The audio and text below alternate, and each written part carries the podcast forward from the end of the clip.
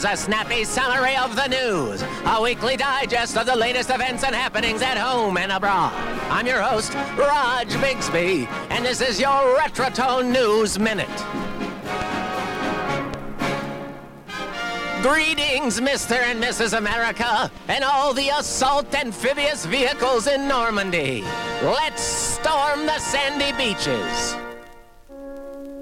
In world news, just after the stroke of midnight on June sixth, nineteen forty-four, U S, Canadian, and British Allied forces stormed the beaches of Normandy as part of the surge to bring an end to the Second World War in Europe. This was known the world around as D-Day. Five assault groups set sail under darkness in an armada of about seven thousand vessels with more than five thousand three hundred tons of bombs dropping through the night sky.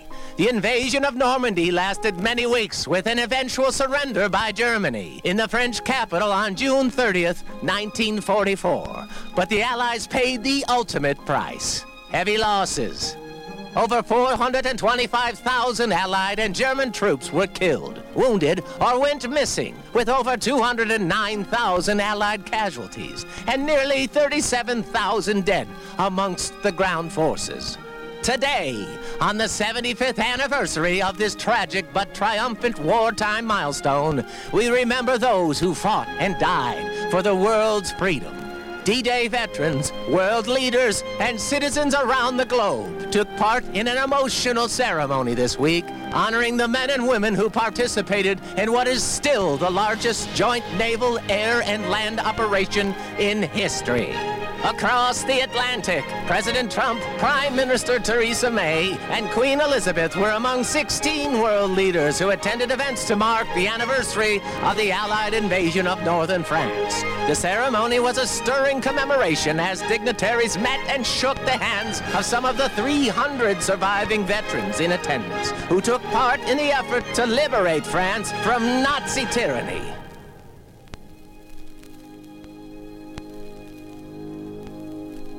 And now we bring you an important bulletin. Well, now that the war is over, the big job of cleaning up begins. And our bill for cleaning up is going to be pretty big because millions of our sons are still in uniform. Others will be brought home to get our gratitude and the benefits of the G I Bill of Rights. Think of the mustering out pay, hundreds of dollars per man, so he can get a new start and an education. Well, they've done their job. Now let's finish ours. They want a war. Now, we got to pay for it. And I'm sure that every good American will be glad to help foot the bill. To bring our men back home, men and women of the Home Front Army, this victory loan drive is our last chance to buy extra bonds.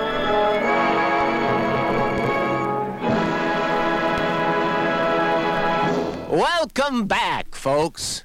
In uplifting news, make our Earth clean again. If anyone can do it, Iron Man can. Robert Downey Junior has vowed to use robotics and A I to significantly clean up the Earth in the next decade. During Amazon's brand new premier open to the public conference in Las Vegas entitled Machine Learning, Automation, Robotics, and Space, aka Mars, in a room filled with A I legends, astronauts, and other dignitaries, Downey presented his master plan as the keynote speaker.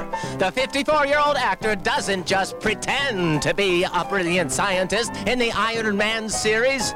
He's actually using robotics, artificial intelligence, and technology to clean up the Earth. This new effort to reduce our carbon footprint has been dubbed the Footprint Coalition. Now, this is something we can all marvel at. In more uplifting news, world's first three D hologram circus fights animal cruelty. Hmm, interesting. A circus in Germany is being praised for its decision to stop using live animals in its shows and combat animal cruelty in the industry by using holograms instead. Circus Roncalli became the first in the world to incorporate magnificent three D holograms of animals in their show. The circus has been in business since nineteen seventy-six, but decided to stop using live animals. Now, instead, in the midst of acrobats and magicians are glittering giant projections of elephants, horses, and fish. Now this turns the greatest show on earth to the kindest one ever done. Why, even the great Zucchini Spumidi, straight out of the mouth of a flaming cannon, would be proud. And now for a very special reading.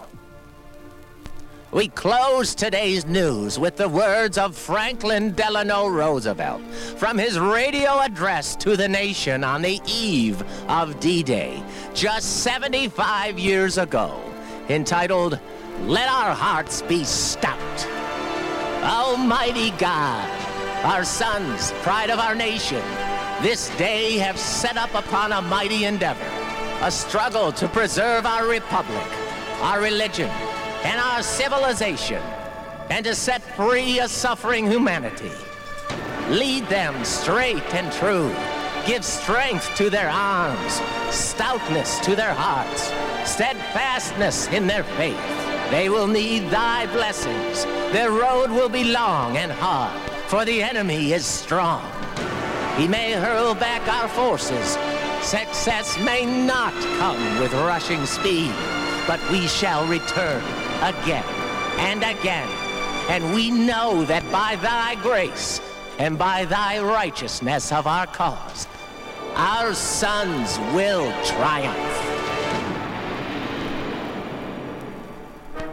And that's one for the Republic. I'm your host, Raj Bixby, and this has been news from RetroTone, a service of Evergreen Podcasts. Until next time, make a good day. Yoo-ha! Hashtag Raj Bixby.